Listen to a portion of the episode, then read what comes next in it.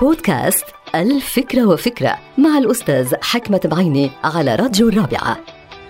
هناك علاقة بين الدماغ والمعدة، وهالعلاقة محكومة بصحة وعافية العصب المركزي أو العصب المتجول مثل ما الأطباء بسموه. هو العصب الوحيد اللي بيبدأ في الدماغ وبتجول بعيدا في الجهاز الهضمي، ويقوم عادة هذا العصب بنقل الأوامر المركزية من الدماغ إلى المعدة في محاولة للتعامل مع الجوع والشبع وجميع الأحاسيس داخل المعدة. فكلما تمتع هذا العصب بصحة مركزية، كلما ازدادت سيطرة الدماغ على نوعية وكمية الأطعمة اللي بيتناولها الإنسان. فهل ينطبق هذا الأمر على علاقة الموظفين بالشركة مثلا؟ وأين يقع هذا العصب المتجول داخل الشركة؟ هل هو مثلا قسم الموارد البشرية أم الإدارة العليا متمثلة طبعا بالمدير العام، أو مثلا بالمدير المباشر أو المسؤول المباشر عن الموظفين في الأقسام المتعددة داخل الشركة؟ هل هذا العصب هو السياسي العام للشركة تجاه الموظفين، بما فيها طبعا أسلوب التوظيف، الترقيات،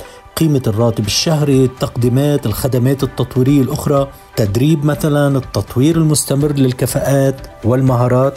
أنا أعتقد أن العصب المتجول داخل الشركة هو المدير المسؤول والمباشر عن الموظفين، لأنه هو اللي بيشعر بتعب وجوع الموظفين وهواجس وتطلعاتهم. ومن يحترم رأي هذا المسؤول يحترم الموظفين وهواجس الموظفين وتطلعاتهم ومصالحهم الحيوية.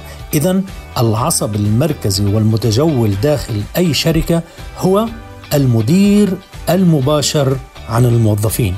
انتهت الفكرة.